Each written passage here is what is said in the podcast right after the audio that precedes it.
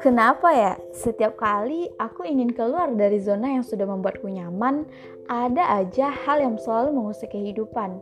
Entah itu ngomong-ngomong soal perasaan atau pertemanan yang menyebalkan. Pernah gak sih kamu selalu mementingkan perasaan orang lain? Atau temanmu sekalipun hingga pada akhirnya kamu mulai terbiasa untuk berpura-pura dalam mengekspresikan sesuatu?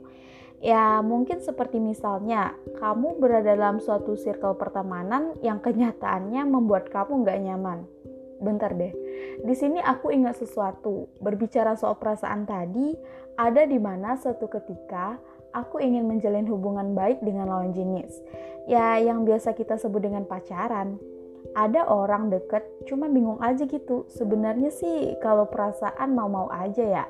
Cuman karena sempat kepikiran, jika nantinya aku jadian dengan dia, apakah teman-temanku tidak akan mencemooh atau membicarakanku di belakang?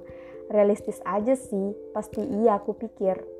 Nah, jadi itu dia masalahnya. Aku adalah tipikal orang yang kalau apa-apa tuh selalu di overthinkingin. Padahal aku tahu bahwa apa yang ada di pikiranku belum tentu benar terjadi. Tapi tanpa disadari ya kepikiran terus. Dan merasa bahwa aku mungkin tidak lagi asik atau lain sebagainya. Takut gak bisa ngimbangin pergaulan dalam artian ngumpul bareng temen. Kan kalau kita pacaran ada aja ya hal yang membuat kita tuh pergi bareng dia. Sampai-sampai lupa temen jadinya.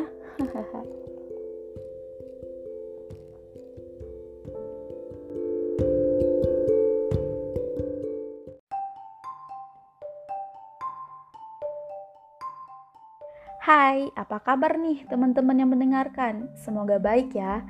Kali ini aku akan berbicara tentang waktu. Waktu adalah serangkaian saat ketika proses suatu kejadian, perubahan, atau keadaan yang sedang berlangsung untuk melakukan sesuatu, baik itu berupa kesempatan, peluang, ketika keadaan baik ataupun buruk, dan hari yang sudah kita rencanakan. Jadi, mau ngapain aja nih hari ini? Atau apa aja nih yang udah kamu manfaatin hari ini? Jangan suka manfaatin temen ya, ntar karma loh. Nah, jadi teman-teman, waktu kan gak bisa diputar kembali. Aku yang dulunya berharap bisa, kalau seandainya waktu bisa diputar, dijilat, kemudian dicelupin, masa iya waktu bisa dijilat terus dicelupin? Oreo kali ah. Nah, kalau seandainya waktu bisa diulang, kamu mau ngerubah apa kira-kira? Kalau aku sendiri ingin rasanya bisa menghemat waktu, manfaatin sebaik-baiknya dari dulu. Tapi ya mau gimana lagi, semua waktu yang berlalu telah menjadi kenangan pahit manis yang sudah kita jalani, yang bisa diambil sebagai asupan pelajaran hidup ke depannya yang akan kita jalani. Tapi kali ini aku mau ngatur waktu dan manfaatin waktu sebaik-baiknya. Ini bukan berarti aku udah memanfaatkan waktu dengan baik ya, tapi baru mau memulai. Semoga bisa. Tapi ini cuma sekedar sharing-sharing aja kok. Oh iya, aku punya tips nih yang menarik buat dicoba.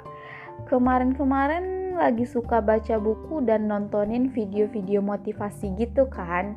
Jadi ada satu poin yang menarik buat dicoba. Katanya gini, lakukan hal-hal yang menarik bagimu. Hal yang kamu sukai, lakukan entah itu 1 atau 2 jam sebelum kamu tidur. Intinya, coba deh kamu lakukan hal yang kamu senangi. Buat ngilangin rasa capek setelah bekerja, kuliah, sekolah, nugas, dan lain sebagainya. Kamu bisa menikmati hal apa yang kamu senangi. Nah, hal tersebut dinamakan dengan teori gosok gigi. Jadi ibaratnya kita tiap pagi kan nih bangun tidur terus mandi dan gosok gigi. Setelat apapun kita bisa nggak mandi, tapi nggak bisa untuk nggak gosok gigi. Jadikan hal-hal yang kamu suka menjadi gosok gigimu. Nah, sekarang aku lagi nyoba teori tersebut teman-teman. Hal baik yang mau dicoba biasanya ada aja hambatan atau halangan. Halangan yang terhalang oleh kebiasaan kita, kebiasaan buruk misalnya. Kalau aku biasanya kebiasaan bermain sosial media sebelum tidur.